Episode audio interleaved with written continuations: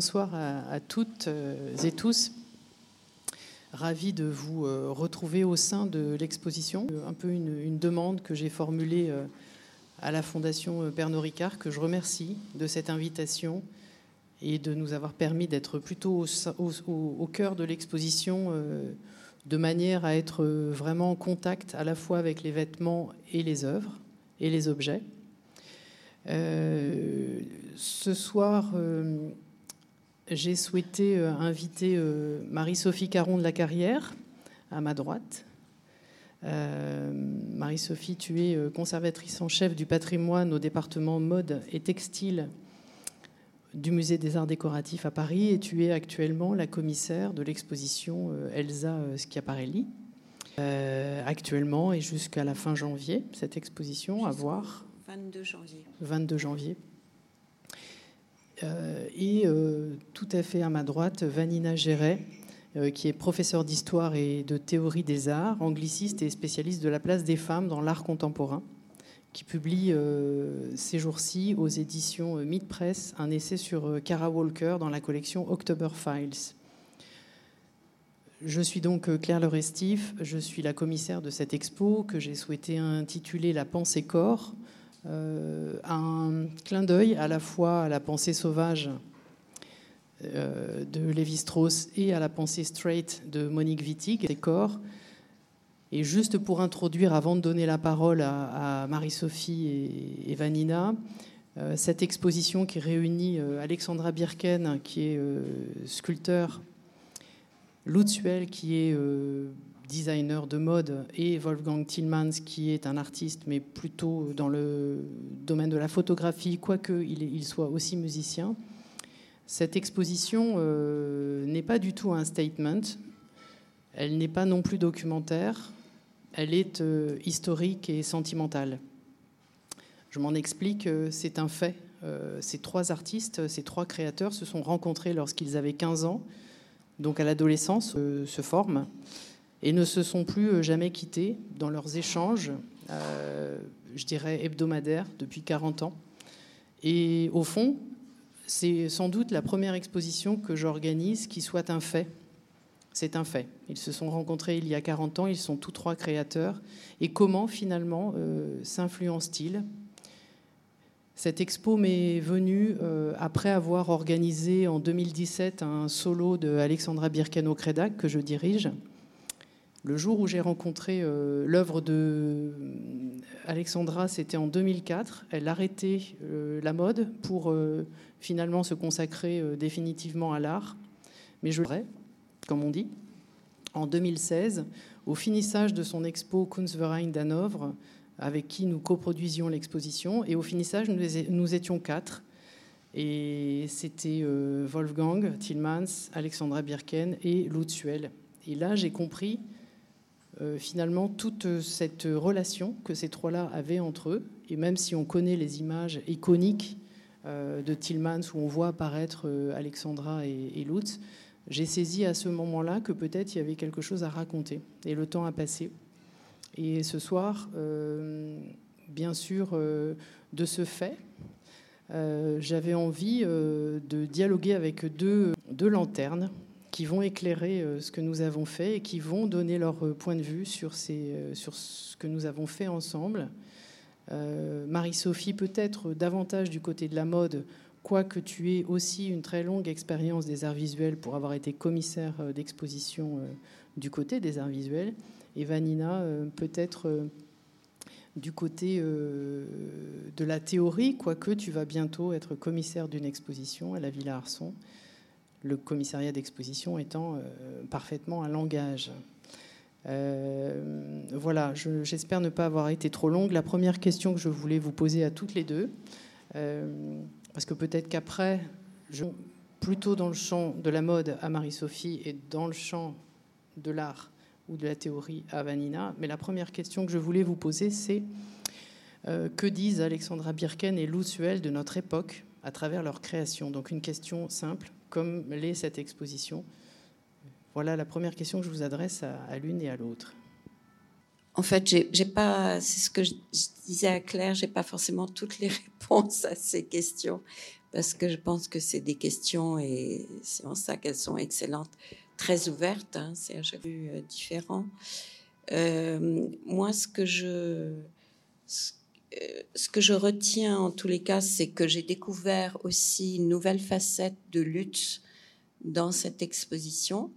Euh, j'ignorais cette étroitesse qu'il avait avec euh, les arts visuels, euh, cette, cette, proximité avec la sculpture, les arts plastiques, liés à cette amitié humaine avec Alexandra Birken.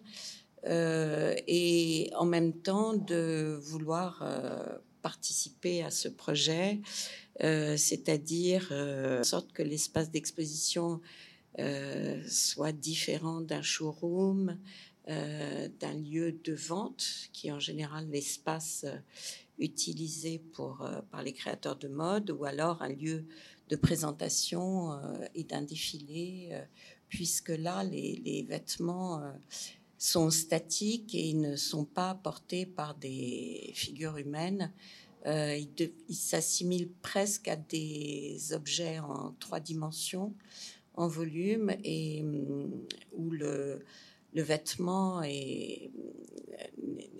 Voilà, on parlait du, fait que, effectivement, dans les lieux d'exposition, le vêtement reste à la fois, on a envie de le toucher, de le manipuler, mais, euh, et voire de le porter, mais que là, il, euh, il a un autre statut. Euh, ce qu'il dit de notre époque, c'est, je crois que ce sont des propositions de, de mode euh, qui permettent une, liberté à, celle qui, qui, choisit de les porter.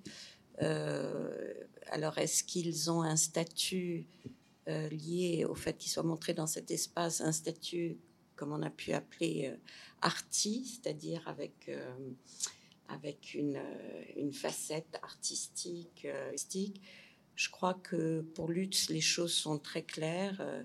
Il s'agit avant tout de vêtements et, et dans nos échanges avec Claire, je lui disais que souvent le vêtement travaillé par les artistes perdait son caractère vestimentaire portable euh, voire euh, voilà, fonctionnel, comme peuvent dire les designers. Et pour lui, non, euh, ça reste un vrai vêtement qui reste commercialisable et portable. Donc, ce qui est évidemment aussi, et ça peut-être Vanina pourra nous éclairer, puisque nous, nous sommes des, sur les rapprochements formels qu'il peut y avoir entre ces silhouettes telles qu'elles sont figées, enfin figées dans l'espace, alors que, mais figées dans un sens euh, euh, positif, hein, puisque Lutz ne veut pas non plus figer trop les, les, le caractère de, ses vêtements, de ses créations. Euh, les rapprochements, les échos formels entre les, les deux artistes designers qui connaissent au fond chacun très bien l'activité de l'autre. Hein. Il y a un, vrai partage aussi des, des compétences. Euh, oui. Euh, tout d'abord, euh, merci beaucoup Claire pour l'invitation. Et merci à la Fondation Ricard d'accueillir cette exposition et cette table ronde. je voulais commencer par dire alors qu'est-ce que ces deux artistes, ces trois artistes, puisqu'il y a aussi Wolfgang Tillmans qui est là, euh, disent de notre époque. Alors, pour parler plus spécifiquement du travail d'Alexandra Birken, que je connais mieux, euh, ce que ça dit notre époque, c'est que quand on est une sculptrice, euh, il n'y a plus de tabou sur, ou d'interdit sur les matériaux, sur l'hybridité, parce qu'Alexandra Birken, c'est quelqu'un qui travaille les matières dites nobles de la sculpture, comme le bronze et aussi le, le thé. Et la première fois que j'ai vu le travail d'Alexandra et que j'ai parlé avec elle, j'ai pas été totalement surprise quand j'ai compris qu'elle venait aussi de la mode, puisqu'elle avait donc étudié à St. Martin's euh, à Londres.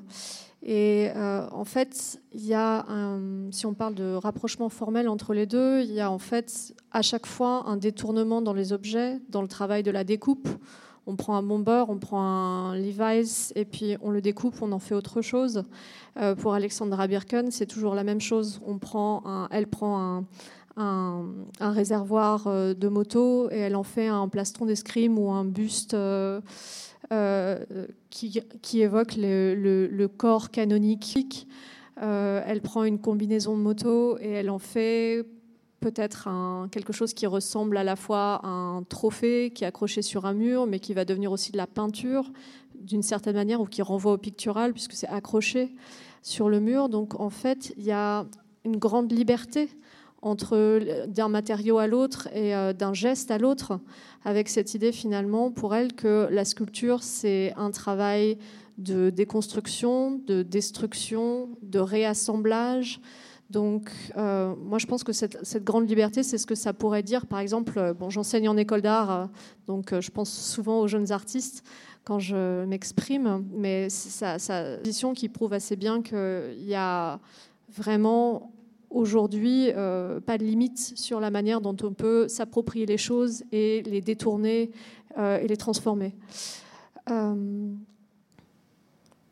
voilà. Pour toi, Vanina, en fait, tu, dirais que euh, ce qu'ils disent tous les deux, et peut-être plus particulièrement Alexandra, de notre époque, c'est cette idée de la déconstruction. Cette idée que pour s'approprier des choses, y compris des choses qui peuvent être euh, très toxiques et mortifères, je pense notamment euh, au fait qu'Alexandra Birken, elle découpe quand même des AK-47, euh, pour pouvoir s'approprier les choses, il faut les comprendre et pour les, pour les comprendre, j'anticipe un peu une de tes questions, et pour les comprendre, il faut commencer par les déconstruire, par les découper, voire les détruire.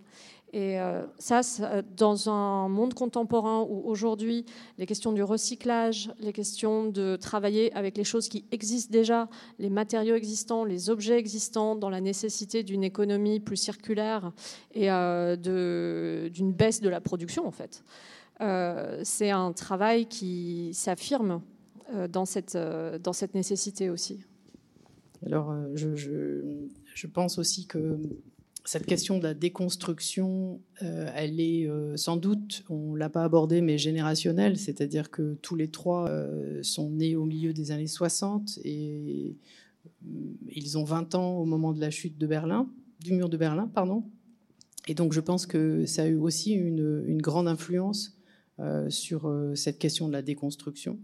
Euh, mais avant ça, peut-être une question vers Marie-Sophie, parce que tu disais que pour déconstruire et détruire, peut-être il faut comprendre et connaître. J'avais envie de poser la question à, Marie-Sophie des archétypes et donc des vêtements archétypaux que peut-être dans un premier temps à Marie-Sophie les archétypes, les vêtements archétypaux qu'utilise Lutz ou que, à partir desquels il a travaillé.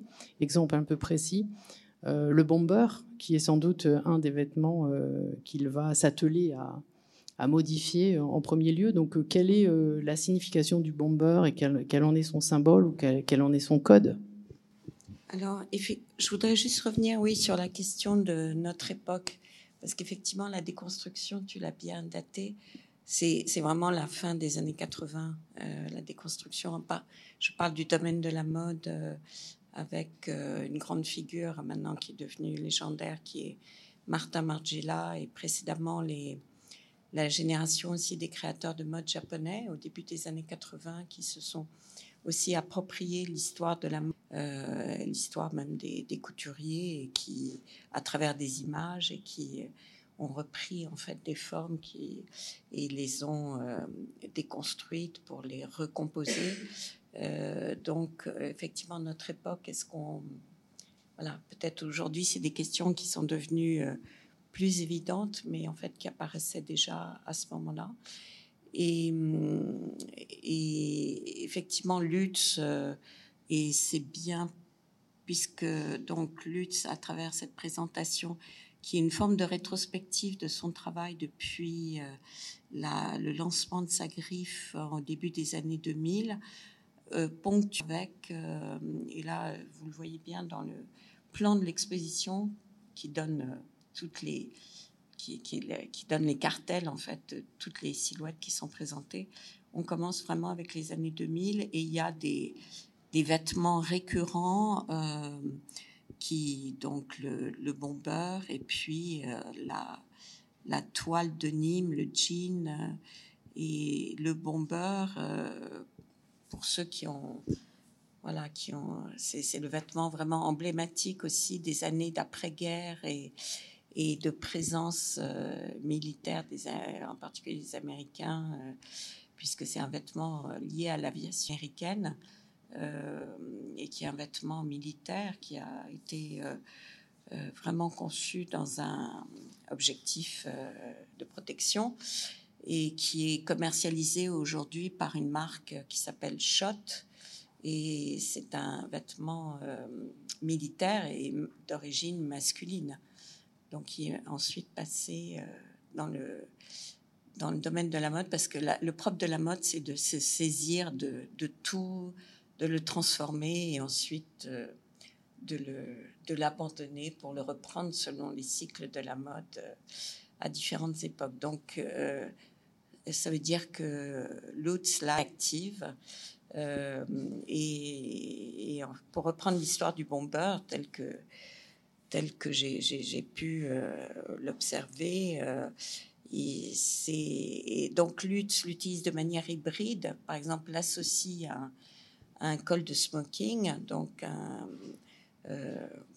ce, qui, ce, qui, suscite un, un, étonnement de la part de, de, celui qui la regarde et de celle qui va le porter. Il a été conçu par l'armée américaine au début du XXe siècle et pour équiper les pilotes de bombardiers de l'US Air Force et de la Navy, d'où le nom Bomber. Et en 63, il, euh, il, a même une nomenclature M11 parce qu'il répond à des critères pensés pour s'adapter à l'étroitesse d'un cockpit d'avion et le, nylon donc, qui est utilisé à l'extérieur, qui peut être euh, de couleur kaki euh, pour se fondre dans le paysage à la manière d'un tissu camouflage et qui ici prend même euh, une tonalité beige comme, comme s'il était dans un, adapté à un paysage plus désertique. il est évidemment à la fois léger, très robuste, il est étanche et euh, chaud à cause de, en raison de la couche de polyester euh, intérieure qui le double, donc qui lui donne une certaine épaisseur et en fait une épaisseur qui, qui lui donne aussi un côté très plastique parce qu'il peut s'adapter au corps finalement, à différents types de corps. Et, et, puis il a son col et ses poignets qui sont bordés de, de tricotine pour l'étanchéité et on peut aussi euh, regarder ces nombreuses poches zippées. Euh, et mm, en 63, il devient même réversible. Donc la couleur orange est étonnant quand on connaît l'histoire de ce vêtement, c'est qu'elle a été conçue. Donc cet orange euh, vif fluo a été conçu pour être en cas de nécessité, d'accident, d'accidents militaires euh, pour être repérable par les secours. Donc le pilote peut euh, mettre en valeur cette couleur s'il a besoin de, de, de, montrer sa présence. Et, et, puis ensuite, évidemment, c'est un vêtement qui va être récupéré et qui est vraiment associé à la contre-culture et on sait que dans, voilà, dans son histoire euh, allemande et a été euh, très associé à la contre-culture, en particulier des, des, magazines qui lui ont permis de s'initier à la mode avec le magazine ID. Et le bomber est vraiment accompagné tous les mouvements euh, de contre-culture, culture, enfin, il est jusqu'à être associé aux groupuscules euh, d'extrême droite, comme les, skinheads. Euh, donc, c'est un, vêtement qui, qui est très expressif et qui, euh, et qui, qui, est souvent associé aux Doc Martens, au crâne rasé, lorsqu'il est il est utilisé par des groupes paramilitaires. au début des années 80, il est commercialisé pour le grand public et il devient un basique. Et, même encore aujourd'hui, donc c'est en ça qu'il reste vraiment un vêtement de notre époque. Il est approprié même euh, par les rappeurs et il, se, il, euh, voilà, il peut prendre une tonalité euh, bling et, se faire flashy. Et jusqu'à tout récemment, de Balenciaga, Demna Vasilia pour vêtements ou bien Kenny West. Donc c'est à la fois un vêtement intemporel qui est chargé d'histoire et qui en même temps qui a un caractère très plastique et qui permet à, un créateur de mode justement de le transformer et de le euh, Lutz parle de vêtements hybrides parce que il, voilà il peut l'associer le, il peut devenir double mais tout en gardant son expressivité. Merci pour, euh, pour euh, toutes ces je suis très impressionnée par euh, tous les détails que tu, euh, euh, que tu abordes sur tout ce qui, a à voir avec, avec la forme, sans parler du formalisme. Hein, et c'est dire que c'est de la, pensée, en fait. Hein, tout, tout, ce vocabulaire de, des détails techniques, c'est vraiment de la pensée en, action. On a parlé du bomber parce que c'est ce qui ouvre l'exposition, donc euh, ça a un sens. Hein. Il, y a, deux bombers qui ouvrent euh, l'exposition, le, kaki et puis euh, le couleur champagne. Et c'est vrai que de rappeler aussi, je dirais, la nationalité hein, de, Lutz, évidemment, et de Wolfgang, une je veux dire, c'est une référence importante et c'est quelque chose qu'on n'avait pas abordé en introduction, mais c'est tout de même trois créateurs allemands. Donc, euh, évidemment, euh, euh, on pourrait revenir aussi au Bauhaus, on pourrait revenir aux formes des années 20, qui, à mon sens, alors ce serait un peu long, mais à mon sens, sont leur culture visuelle absolument, mais aussi la culture de la déconstruction, mais aussi la, culture liée à la musique et au domaine de la nuit. Euh, mais peut-être que, euh, avant de te redonner la parole, Vanina, sur ces questions-là de représentation, j'aimerais bien qu'on fasse un, écart euh, vers le trench ou vers parce que c'est aussi quelque chose, un des archétypes qu'utilise Lutz, le trench ou le jean ou le tweed, comme, comme tu le veux, mais tous ces archétypes-là disent aussi un, vocabulaire complémentaire de comment on s'habille et comment on crée une identité.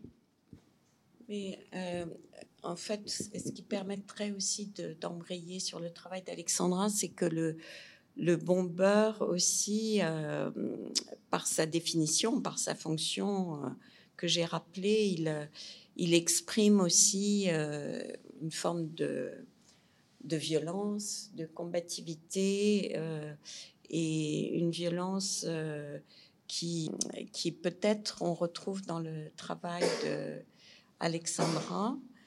Euh, alors pour le trench, je vais juste aborder rapidement le trench parce que en fait il y a le trench et le manteau. Le trench, comme me dit Lutz, il est en coton et le manteau, il est en laine. C'est-à-dire que le vêtement que nous voyons derrière, avec ses manches, euh, larges manches qui, que, on peut regarder comme une sculpture autour de laquelle on peut tourner mais qu'il faut regarder surtout de profil pour cette manche très large, c'est un manteau. Même s'il est ceinturé, il, euh, n'est pas le trench qui, le trench qui cependant trouve aussi son origine dans un vêtement fonctionnel. Euh, c'est un vêtement aussi qui appartient au domaine militaire, hein, fonctionnel, qui euh, donc c'est des vêtements en fait un peu intemporels et qui, euh, dont on retrouve la trace, qui, ont une dimension universelle et, qui sont passés du, vestiaire masculin au vestiaire féminin. Ça, c'est une très belle transition du vestiaire euh, féminin au, vestiaire masculin ou l'inverse. Euh, Vanina, peut-être sur la construction d'un look ou la construction d'une identité, pour revenir peut-être au travail de, l'un comme de l'autre euh, Alors c'est un peu difficile pour moi de parler de la construction d'une identité à travers le travail d'Alexandra Birkan, parce que pour, moi c'est un travail qui est tellement singulier euh, qu'il euh, qu'il ouvre plutôt des possibilités sur ce que c'est qu'une identité plutôt que proposer un modèle d'identité. Je vais m'expliquer. Euh, euh, les, corps euh, auxquels le travail d'Alexandra Birken renvoie, c'est des corps qui déjà acceptent la vulnérabilité, combinaison de motarde qui, sont, qui sont abîmés, qui portent les marques de l'usure, de l'usage on a, euh, euh, on a quand même un placenta qui s'appelle euh, L'origine du monde.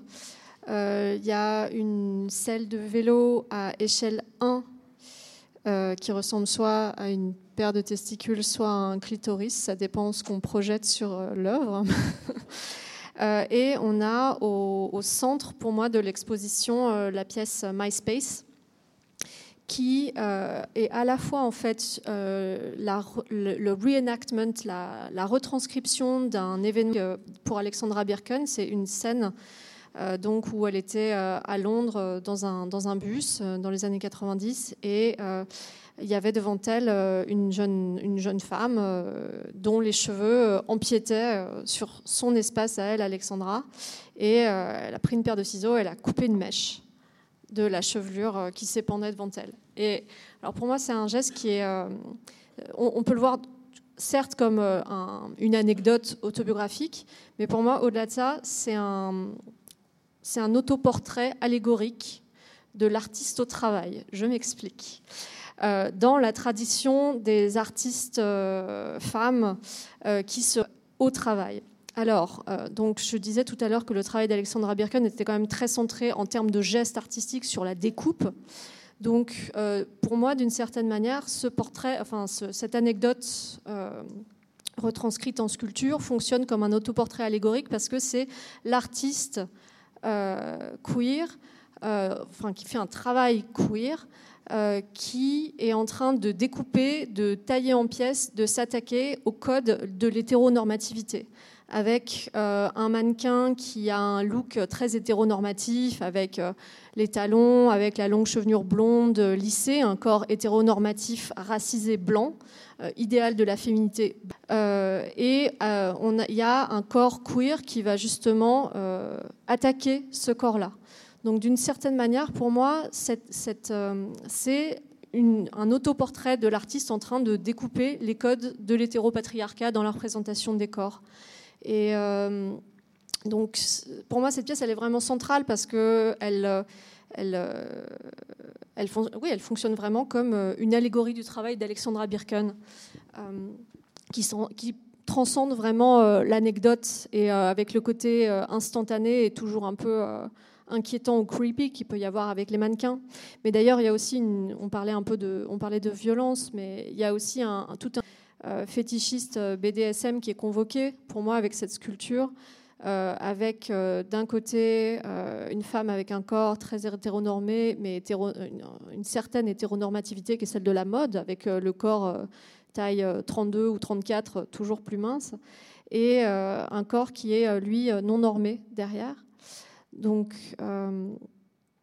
mais en même temps, il y, a, donc, il y a une brune, une blonde, un corps euh, habillé en noir, un corps habillé en couleur dont on voit plus les formes, euh, et avec euh, une femme qui fait autre chose à une autre femme sans son consentement, ça c'est vraiment, ça, convoque les souvenirs, ça convoque une mémoire d'images qui, sont, qui peuvent être liées au queer du tout d'ailleurs, hein, très, très mais le corps de la dominatrice, entre guillemets, c'est pas un corps hétéronormé, c'est un corps qui est queer et qui est, à travers ce geste, qui n'est pas tellement un acte de violence, euh, même si je pense que la jeune femme à qui c'est arrivé devait peut-être pas être très contente. Euh, c'est un acte plutôt de micro-résistance de qu'est-ce que ça veut dire quand, dans les années 90, on est une jeune femme lesbienne dans un, dans un monde totalement hétéronormatif où son, en fait, son corps n'existe pas, il n'est représenté nulle part. Euh, et euh, il a à peine le droit d'exister pas du tout dans l'espace public, euh, qui est en train de faire un micro-acte de, résistance symbolique face justement à, à l'envahissement par les corps hétéronormés de son espace. Moi, c'est ma lecture de cette pièce. Je vais peut-être m'arrêter là parce que c'est la première fois en fait euh, que Alexandra s'auto-représente. Donc c'est vraiment son visage pour ceux qui la connaissent. Donc c'est vraiment un moulage. Donc euh, elle convoque aussi. Euh, tout à l'heure on parlait des matériaux utilisés chez Lutz, mais il y a aussi les matériaux utilisés chez Alexandra Birken, qui sont en effet, comme vous l'avez vu, le bronze, mais aussi le métal, mais aussi le textile. Et là, pour la première fois, il y a un moulage dans la pure tradition de la sculpture. Euh, c'est euh, aussi peut-être euh, une chose à préciser, comme le disait Marie-Sophie tout à l'heure, autant il s'agit d'une rétrospective du travail de Lutzuel, puisque les premières pièces présentes datent des années 2000, autant quasiment toutes les pièces d'Alexandra Birken ont été produites pour cette exposition. Donc c'est deux régimes qui se complètent et qui sont tout à fait différents. Euh, deux façons aussi de travailler qui sont absolument différentes. Euh, et je pense qu'Alexandra a beaucoup plus réagi en fonction du contexte dans lequel donc la pensée corps et, son sous-texte. Or, euh, finalement, Lutz n'était pas du tout dans cette démarche-là.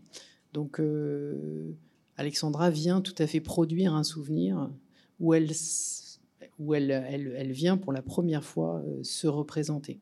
Et ça, c'est quelque chose d'assez euh, étonnant, euh, voire euh, déclencheur de pièces qui sont à venir, parfaitement intéressant, je crois, dans ce contexte.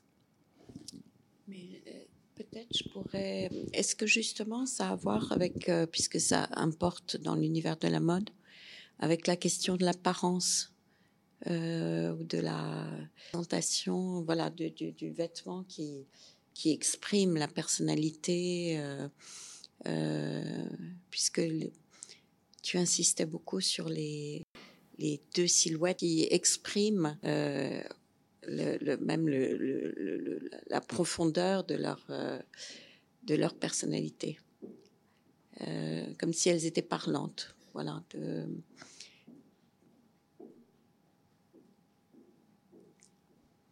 Comme, comme la mode. Voilà, la mode avec le vêtement qui aussi exprime celui qui, en fait, c'est ce que Lutz euh, aime, voir, c'est que comment la, une personne, une femme peut s'approprier ses vêtements, les vêtements qu'il crée, et en même temps, euh, ça renforce sa personnalité. Le vêtement exprime, il n'est pas simplement une protection. Euh, pour cette sculpture, en tout cas, euh, pour moi, c'est très important effectivement que ce soit un, autoportrait avec le moulage du visage d'Alexandra.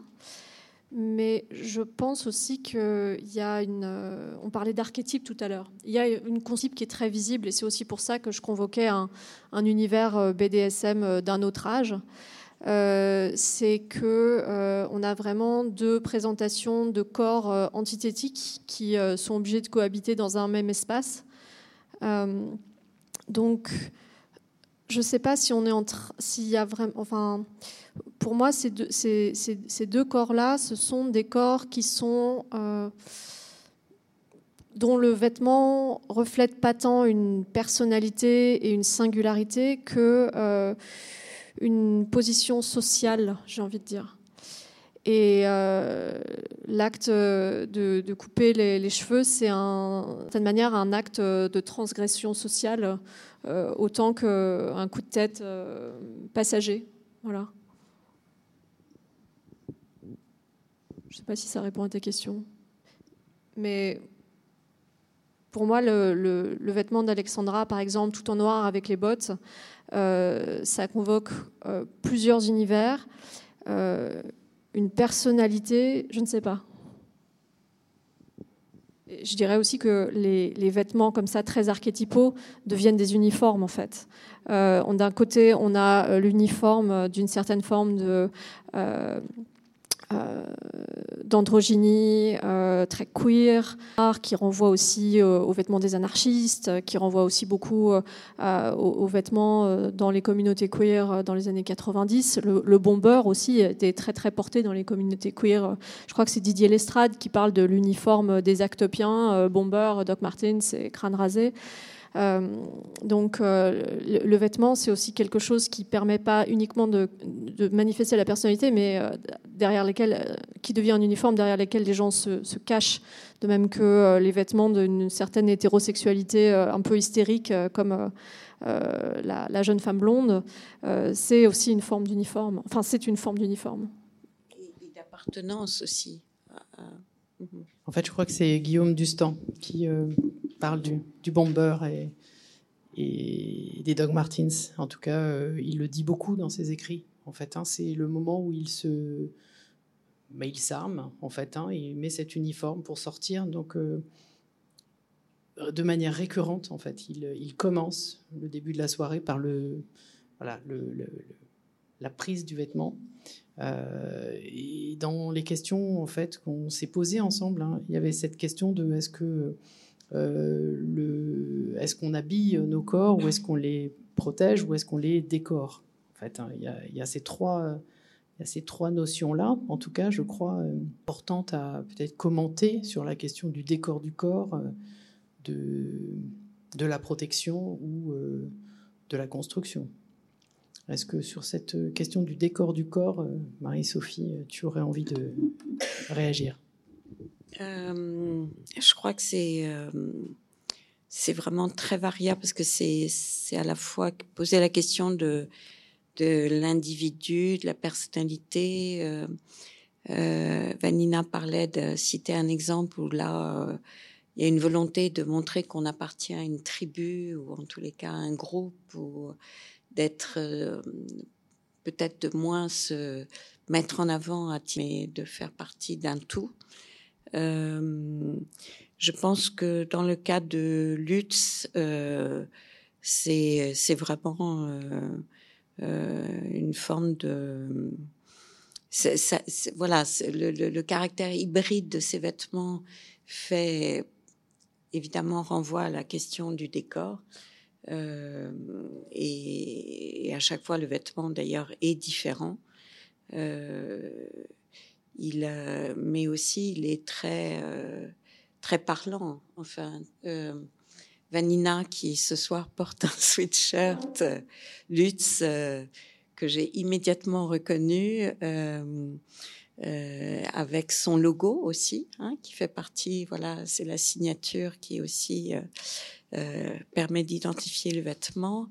c'est une manière aussi de, de rentrer aussi dans l'univers du, du designer. Euh, il y a de ce point de vue-là un, vêtement qui est aussi euh, très intéressant, qui est justement ce, euh, la veste avec les franges qui s'appelle Hooded Fringe Jacket de l'automne-hiver 2003-2004 qui est juste dans notre perspective.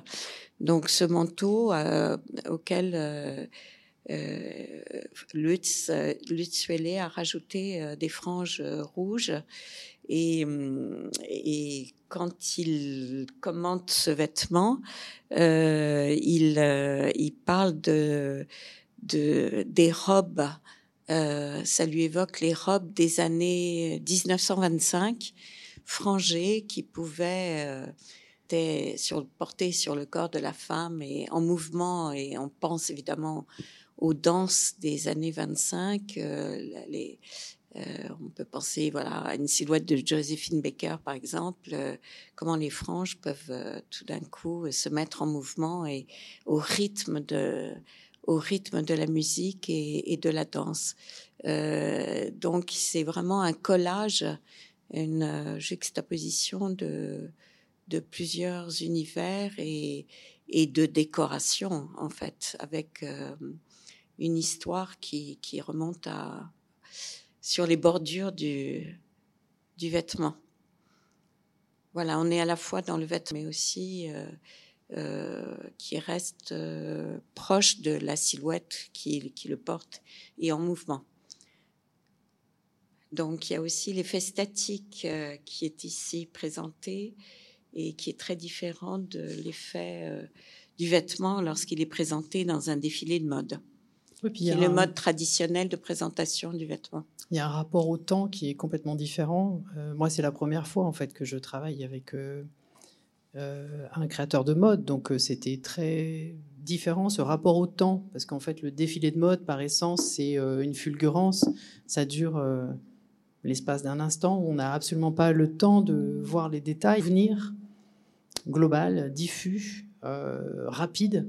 Et là, les vêtements s'arrêtent en fait, hein, et donc prennent une autre couleur, un autre statut, un autre éclairage. Et ça, je crois que c'était un grand, euh, une grande surprise finalement pour Lutz, alors que ça semble une évidence, mais à l'épreuve du lieu, à l'épreuve du moment où euh, chaque vêtement se retrouvait en, correspondance ou en dialogue avec les œuvres, eh bien, on parlait là tout d'un coup de toute autre chose. Et quand on parlait de décor tout à l'heure, décor du corps, il y a aussi euh, le décor de l'espace dans lequel nous sommes qui nous a beaucoup intéressés. On a, euh, vous l'avez peut-être remarqué pour ceux qui sont familiers du lieu, on a eu euh, d'ouvrir toutes les baies vitrées qui sont à l'arrière, y compris, le soir on le voit moins, mais y compris les baies vitrées qui donnent sur les sortes de bâches qui enveloppent la verrière qui est à l'arrière et qui devrait un jour être réparée. Donc il y a une sorte de plissement et d'enveloppement euh, des verrières, et puis toute une percée vers la gare. Et je pense que la pièce dont parlait Vanina, des deux personnages qui sont euh, cette scène de bus ancienne, elle a vraiment à voir avec euh, les allées et venues des trains qui sont à l'arrière. Tout comme cette scène de Lutz est une scène d'attente qui est totalement l'inverse d'une scène de défilé. Une scène. Ici, on a du statique et de l'attente. Et on n'a absolument pas ce mouvement euh, du défilé. Mais en même temps, on a des vêtements qui attendent d'être portés, parce que justement, là où il y a une, très belle circulation entre les vêtements de Lutzweiler qui sont euh, exposés et euh, les pièces euh, d'Alexandra Birken avec du textile, c'est que on se prête à rêver en fait que les vêtements de Lutzweiler vont aussi être portés, vont aussi entrer en contact avec un corps unique et qui va les qui va les transformer, qui va les user.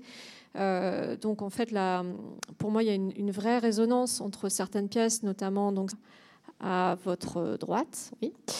Euh, euh, ou, ne serait-ce que euh, l'activation en fait des vêtements par la scène de, donc de bus MySpace avec des avec des mannequins. Donc en fait, il y, a plusieurs états du vêtement qui sont dans l'exposition. Il y a des vêtements usagés. qui ont été rendus singuliers. Il y a des vêtements qui sont, il y a des, des, corps qui sont en attente du défilé avec la vidéo. Il y a des vêtements qui sont en attente d'être portés. Et quand j'ai vu l'exposition pour la première fois au vernissage, la, pièce avec les franges, moi j'ai tout de suite pensé à Kylie Minogue et sa capuche. Donc en fait, la, pièce pour moi, elle, s'activait déjà. Je voyais déjà le, mouvement, je voyais déjà la, danse. Bon, c'est un souvenir personnel, mais euh, pour moi, en fait, il y a vraiment une très très entre euh, ce, devenir du vêtement euh, qui n'est pas distinct du corps. Donc, qui est pas, euh, c'est pas des vêtements qui sont, c'est des vêtements qui sont encore statiques, mais qui vont devenir autre chose. Peut-être c'est le moment de parler justement de Wolfgang Tillmans, sa, position euh, et sa présence dans l'exposition. Euh, voilà, quel est son apport et dans cette triangulation tu veux que j'y réponde? Oui. Euh, donc pour moi, c'est très important d'avoir les photos euh, de Wolfgang Tillmans dans l'exposition, euh, notamment parce que ça, ça permet de comprendre en fait le, cadre de cette amitié. Et ça permet aussi de, de comprendre que Wolfgang Tillmans est un participant dans ces photos et pas uniquement un témoin ou un spectateur, parce que en regardant, plus j'ai vu beaucoup de, ces photos de, Alex et, Lutz par, par Tillmans, et plus je les vois, en fait, plus je me dis, pour créer un tel cadre de euh, de tendresse, de jeu, euh, d'amitié sensuelle, pour euh, réussir à, comment dirais-je, à, capter un tel degré d'intimité entre, deux personnes ou entre plusieurs personnes, bah, il faut arriver soi-même de ce cadre de, tendresse, de, d'espièglerie, et donc il faut être un, il est participant au sens où il contribue à créer ce cadre de joie et d'amour. Euh, au sens large du terme, euh, qui fait qu'il euh, peut capter des, images aussi, aussi vives, aussi fortes, aussi précises dans des moments de, détente et arriver à retranscrire quelque chose de cette intimité sans justement tomber dans, sans tomber dans du voyeurisme. au sens où on est toujours face à des sujets qui se regardent, qui regardent la caméra. Donc pour moi, il y a une, une vraie participation à la captation de ces corps et à la création en fait d'un cas que euh, ces personnalités s'expriment de cette manière-là. Euh, donc euh, ça permet aussi de, ça permet vraiment de poser le cadre de l'amitié qui anime ce, trio et qui anime les allers-retours dans leur réflexion sur leur création. Et il y a aussi le passage du temps qu'on regardait tout à l'heure ensemble, le passage du temps puisqu'on passe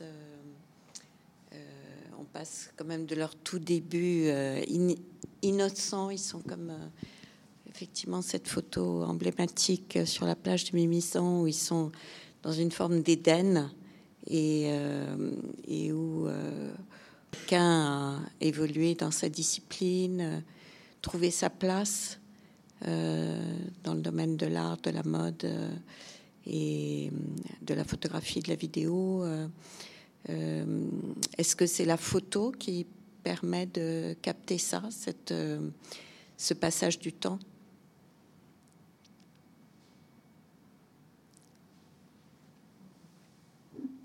Il y a peut-être quelque chose qui est intéressant à dire dans la proposition euh, que fait Wolfgang dans l'exposition, c'est qu'il s'agit au départ d'un portrait de Lutz et qui a été publié pour la première fois dans Pop Magazine en 2019, je crois. Donc c'est un portrait assez récent. Et euh, moi, ce qui m'avait frappé, c'est que euh, la commande qui lui est faite, c'est le portrait de Lutz. Et c'est presque impossible de faire le portrait de Lutz sans qu'il n'y ait Alexandra et sans qu'il n'y ait Wolfgang. Donc en fait, le portrait euh, de Lutz est forcément le, le portrait des trois. Donc ça s'entremêle à cet endroit-là. Et en effet, comme tu le disais, c'est une trajectoire parce qu'on voit presque jusqu'à la fin aussi bah, le, travail. En fait, il y a des représentations du travail. Donc ça, ça m'intéressait aussi beaucoup qu'on soit pas simplement dans une, par exemple, des photographies de Wolfgang Tillmans qu'on connaît, qui sont iconiques, qui seraient accrochées dans cet espace, mais plutôt un format très intime, très comme un journal intime. Donc euh, c'est une reproduction presque à quatre comme quelque chose qui est euh, de l'ordre de l'intime et où on les voit au travail. Ça, ça m'intéresse aussi beaucoup. C'est-à-dire qu'on les voit à l'atelier, on les voit au travail, on les voit dans, leur vie. Et donc, euh, c'est pas du tout des moments de pause. C'est vraiment des moments de vie et de travail entremêlés. Et c'est vrai que cette question de savoir euh, quelle est la position de Tillmans dans cette expo, témoin ou participant, finalement, quand il fait le portrait de son ami, il fait le portrait des trois. Peut-être que vous avez aussi des questions. Justement, par, rapport aux, photos de Volcan Tillman, moi j'ai vu, le chemin de fer qu'on utilise euh, dans la presse. Là, il y a la forme du chemin de fer euh, qu'on utilise dans les, défilés. il y a vraiment cette notion de, ces, systèmes d'images aussi qui sont médiatiques. Et il me semble que, que ce soit la mode qui, a euh, une façon euh, d'occuper les espaces euh, publicitaires, mais aussi les espaces de magazines et, les espaces télévisuels, comme la, et, ce que fait aussi très bien Wolfgang Tillmans quand il fait par exemple cette campagne pour l'Europe, sont des personnes qui ont très bien compris le, système médiatique. Comment, peut-être c'est plutôt à, toi que je pose la, question, Claire, comment tu tiens en compte euh, tous ces régimes d'images qui, ne sont pas forcément dans l'expo, mais qui se superposent à la vision qu'on en a comment je monte En tout cas, je tenais beaucoup à ce qu'on puisse montrer le mur de l'atelier de Lutz, parce que c'est vraiment la table de travail, mais à la verticale. C'est-à-dire que tout ce qui est en bas, ce sont les cinq dernières années du travail de Lutz. Et tout ce qui est en haut, c'est tout ce qui est le plus récent. Et tout ce qui est au milieu, c'est ce qui est en cours. Et ça, c'était assez. Euh, donc, ça, c'est un régime d'image qui a à voir avec euh, plutôt la maquette, plutôt le travail en cours et les archives. De la même façon, euh, tous les vêtements de Lutz dans cette expo sont aussi une forme d'archive. Le, régime d'image ici, au-delà de montrer. Alors, à gauche, c'est Lutz lui-même. Et deux, deux personnes qui qui en général sont mannequins et défilent chez lui. Cette, euh, ce régime-là, il est tout à fait euh, particulier parce que je ne sais pas si vous êtes familier de son travail ou si vous le suivez sur Instagram, mais pendant le confinement, euh, comme il n'avait plus accès à, aux mannequins, ni à la fabrication, ni à rien, en fait, il a commencé à, produire lui-même, à dessiner, produire les vêtements qu'il portait, il s'instagrammait et donc il euh, se filmait et il diffusait. Donc tout plasticien en fait. Et c'était la première fois sans doute depuis ses études où il faisait ça. Et moi, ça, on était déjà en préparation. C'est un projet que je mijote depuis longtemps. Et euh, pendant euh, ce confinement, en fait, le régime d'image auquel j'avais accès, c'était celui que lui-même produisait, projetait. Et donc j'avais à cœur qu'on puisse en montrer une trace avec ce début de collection pour hommes parce que ça, c'est aussi quelque chose, peut-être Marie-Sophie en dira, dira ça mieux que moi, mais c'est. Euh, voilà, il est, il est au début, en fait, d'une collection pour hommes et qui a une symbolique très forte, hein, et, la couleur, et la manière de les porter, euh, et cette attente. Donc ça, c'est encore un autre régime. J'espère que je réponds à ta question. Ensuite, euh, pour Tillmans, évidemment, il y a une forme de peut-être d'évitement à montrer ce qu'on connaît tous euh, de Tillmans, plutôt euh, ce display d'images tellement particulier, tellement singulier, son écriture de l'exposition est tellement singulière que là peut-être il a accepté une position, euh, et c'est pour ça que je posais cette question du témoin ou du participant, c'est que bien sûr son œuvre est là, bien sûr il a lui-même mis en page et composé ces images, mais il se met lui-même dans une position de témoin. Je trouve que c'est euh, un autre type de régime. Et il y a, après ça, il y a le régime de l'exposition dans, dans cet espace traversant. Et il y a effectivement là où nous sommes, dans ce bâtiment, dans cet espace où euh, il y a encore un autre régime d'image qui apparaît et là qui est euh, plutôt euh, du domaine du white cube, mais ce régime-là apparaît aussi fortement, enfin, j'espère.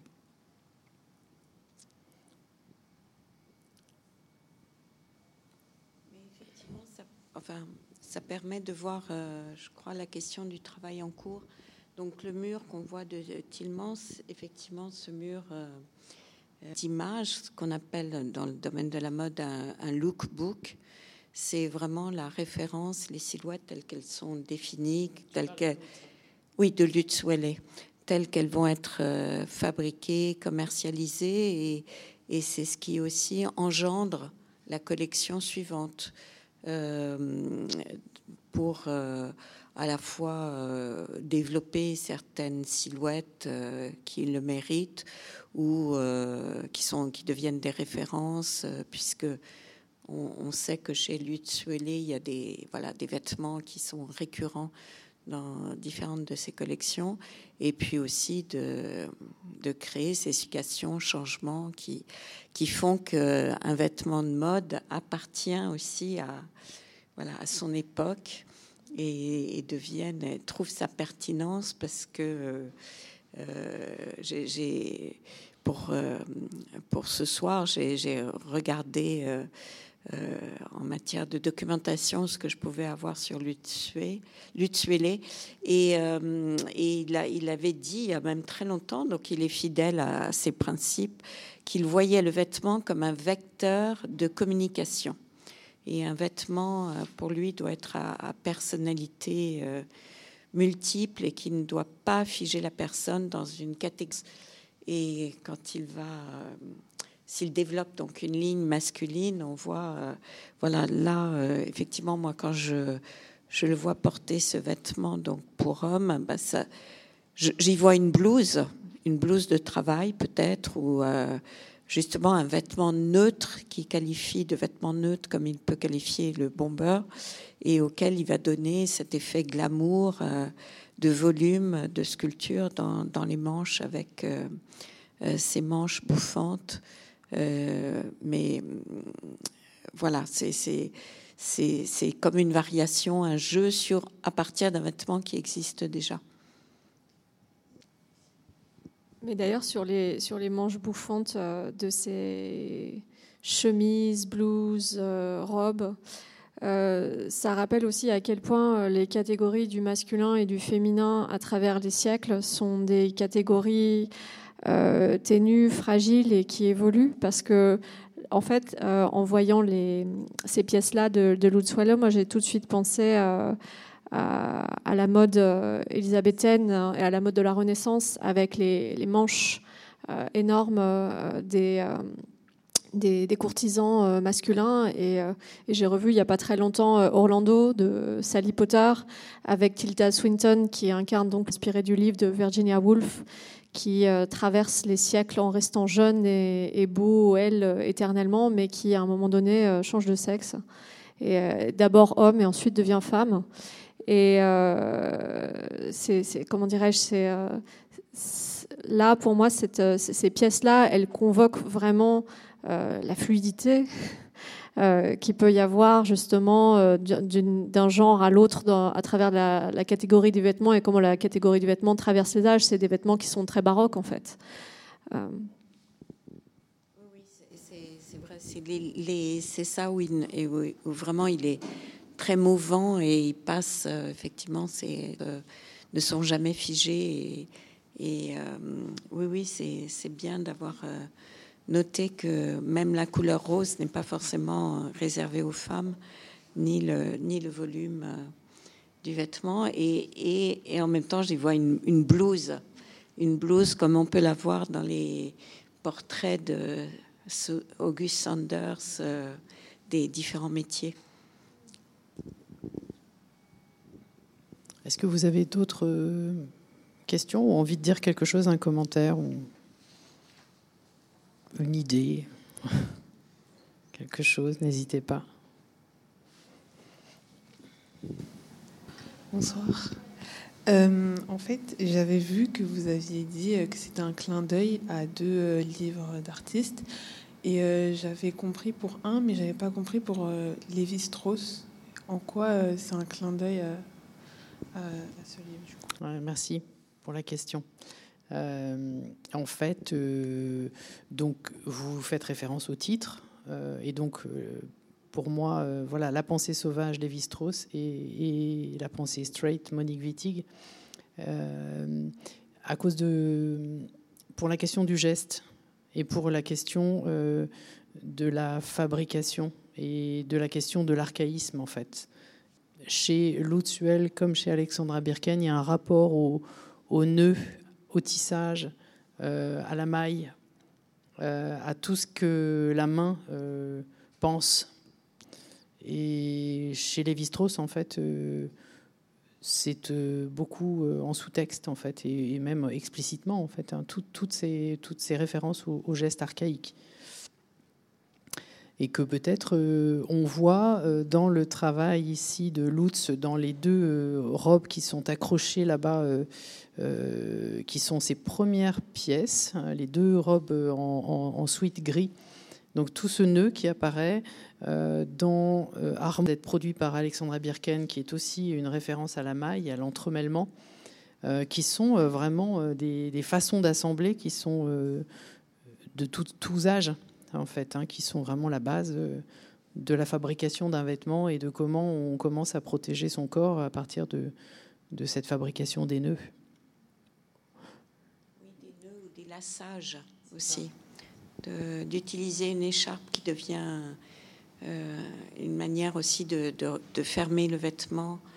Et voilà, c'est presque des, des, astuces ou des techniques ancestrales qu'on retrouve. Effectivement, la question du nœud, voilà, comment attacher, fermer un vêtement, c'est quelque chose que je, c'est un, motif que je trouve euh, passionnant dans le domaine du vêtement. Comment attacher ou même zipper, ou, euh, quand on met deux vêtements, quand on les, quand on les juxtapose et qu'on, voilà, qu'il y a cette cicatrice qui apparaît entre deux vêtements qui sont de nature différente et qui deviennent le vêtement hybride de Lutz Il y a aussi, pour euh, répondre à votre question, il y a aussi le rapport à l'enveloppement, l'enveloppement du, corps. Qu'avant que la fibule n'existe, mais ça tu le sais beaucoup mieux que moi, euh, bah, la main humaine procède de, nœuds et d'enveloppement, et ensuite euh, découvre des systèmes de, de fixation de deux textiles entre eux. Mais euh, c'est voilà, c'était pour moi une, référence intéressante à, à dire. Euh.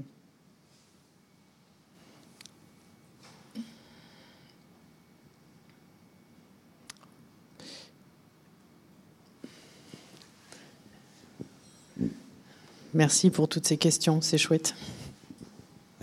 Alors, du coup, on avait, pour rebondir sur cette sculpture ou cette installation-là, ça, qui parlait du, coup d'une attitude qui devient une forme ou, vice-versa, et en, rapport avec cette vidéo directement, justement, par exemple, on voit Lutz qui, lui, est habillé, euh, enfin, à les cheveux courts, est habillé avec une longue robe rose, le personnage central, qui a les cheveux, on va dire, longs mais mi-longs, avec un t-shirt mi-long, mi-court, le personnage de droite qui, lui, a les cheveux entièrement longs et un t-shirt, une robe entièrement courte. Enfin, on, peut voir le verre à, moitié vide, à moitié plein. Et du coup, je trouve ça assez intéressant d'avoir les deux. On a, Alexandra qui se représente ici, euh, tout en noir, avec ses cheveux courts, mais qui, qui, fait quelque chose d'assez atypique. Et, euh, et, on a Lutz ici qui est aussi donc le personnage central de, de la vidéo sans être central, mais c'est le, le main caractère. Euh, bah, c'est plus un constat qu'une question, mais c'est pour rebondir par rapport à, à, ce, que, ce que vous disiez un petit peu plus tôt sur, sur ce qu'on oui, ce qu'on porte est une est-ce est que l'on est ou c'est aussi une, armure ou, euh, enfin je pense que en tout cas je pense que ces deux ces deux pièces là sont, sont ont un rapport extrêmement et notamment avec, euh, avec la gare qui, qui se situe derrière vous, en attente quand on, boit un verre. Bah merci pour, euh, pour cette, euh, ce commentaire. En fait, c'est aussi les deux, c'est à échelle 1 ou quasiment. Donc tout est un peu à échelle 1 dans l'expo. Tout est à, à, la mesure du corps. Et en fait, euh, juste, bah, l'équipe de la Fondation le sait, euh, et moi j'aime beaucoup ce genre d'histoire, c'est qu'on a voulu filmer ici, parce que ce serait diffusé ici, donc on a filmé ici. Et donc il devait y avoir trois personnages, et le troisième n'est jamais arrivé.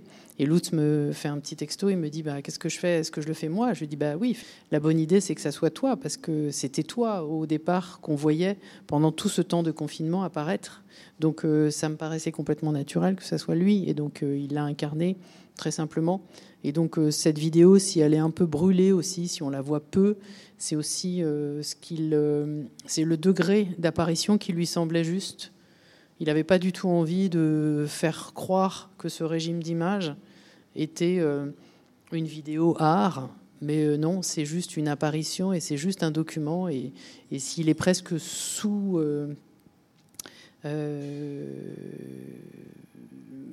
si on voit apparaître à peine, c'est aussi une décision euh, mûrie et, pesée. Et ça, j'aime bien. C'est pas une erreur technique. Je tenais à le dire parce que l'équipe ici est formidable, donc euh, il n'y a pas d'erreur technique. Voilà. Mais euh, ça s'est construit ici et de la même façon pour la pièce qui intéresse beaucoup Vanina. On a beaucoup euh, passé de temps à l'habiller, la déshabiller, changer les vêtements, aller acheter d'autres vêtements, jusqu'à ce qu'à la fin, bah, ça soit le blouson d'Alexandra qu'elle porte et que devant, ça soit du Zara. Juste les chaussures sont des chaussures euh, Lutz euh, Kergerie, je crois. Mais pour le reste, c'est l'iPhone de Alexandra, boucle d'oreille, son collier. Voilà, on a joué à la poupée. Donc c'est une forme de présence en contrepartie aussi de... Voilà, il y a une présence, euh, un poids.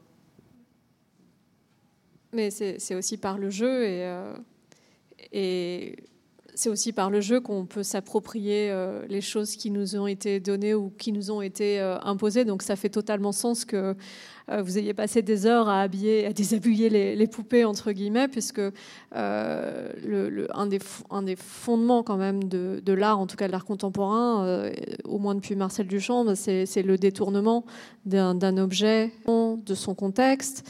Et là, avec cette exposition, il y a énormément de pièces qui convoquent cette notion de, détournement dans et par le jeu.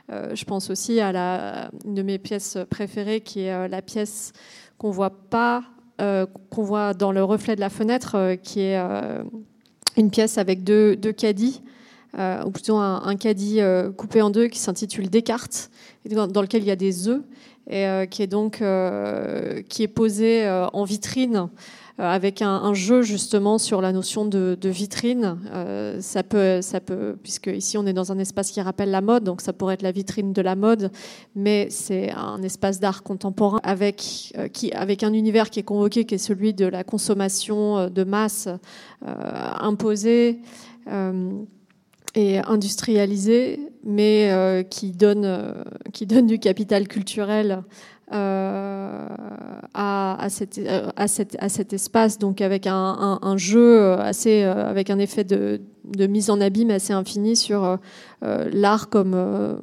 principe de détournement des objets. et, donc, et qui est aussi en même temps le, logo de l'exposition presque. donc, qui, convoque, je trouve vraiment bien cette idée de on, prend, on lait, on change, on refait. Euh.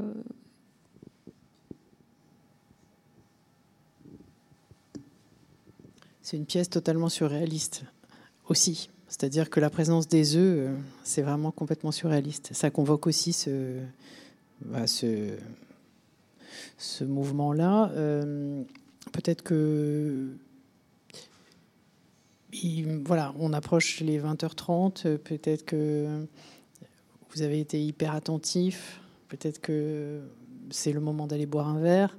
Euh, et peut-être que la dernière chose que j'avais envie de vous poser à toutes deux, sauf si vous avez envie de dire quelque chose, euh, j'avais envie d'aborder pour finir vraiment euh, la question de la posture fétichiste que peut-être cette exposition porte.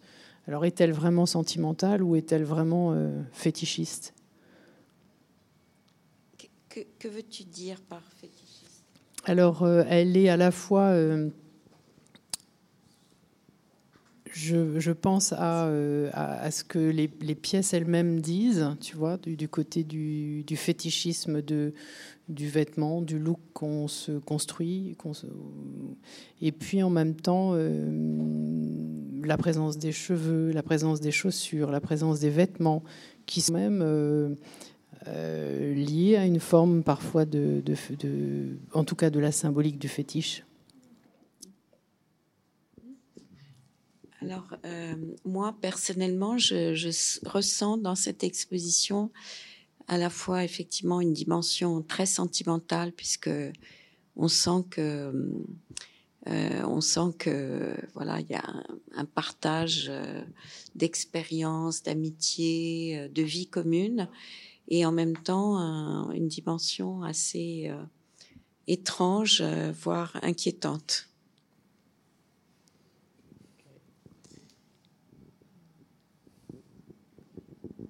Alors, bah, je vais revenir sur la pièce avec les œufs parce que je pense que ça permettrait de répondre à la question aussi sur le fétiche. Euh, donc pièce effectivement une pièce surréaliste, mais pas si surréaliste que ça. Si on considère que donc on a un caddie coupé en deux qui ressemble à un donc cette pièce elle s'intitule Descartes. qui ressemble à un oiseau, qui ressemble à un logo, mais qui m'a expliqué Alexandra convoque aussi des ovaires. Donc les ovaires, les œufs, les ovules, l'appareil génital euh, féminin, etc.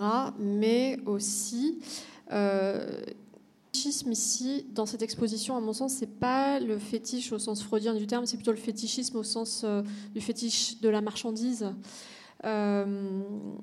avec des pièces de mode qui, pour certaines, sont des pièces uniques, et avec cette idée en fait de comment est-ce qu'on donne de la valeur euh, aux objets, comment est-ce qu'on donne de la valeur aux choses en les transformant, en les détournant pour que ça devienne des œuvres d'art.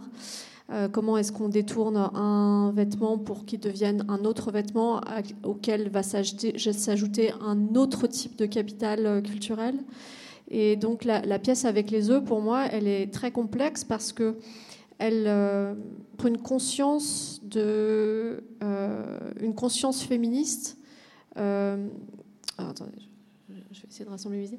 Euh, elle montre en fait qu'il y a une conscience de l'existence du travail euh, des femmes dans une économie capitaliste. Parce que si on pense ici euh, au caddie, à la personne qui va faire les courses, donc les tâches ménagères étant majoritairement des tâches qui sont réalisées par les femmes, ou les personnes au corps assignées femmes à la naissance, donc l'univers du, du, qui est un univers consumériste de, consumériste et capitaliste, euh, il est aussi relié à l'économie euh, à l'économie euh, de, des tâches ménagères et du foyer. Et en même temps, il est présenté comme un, comme dans un lieu d'art contemporain. donc il y a, à mon sens, plutôt une conscience de ce fétichisme de la marchandise dans l'exposition avec cette pièce. Voilà.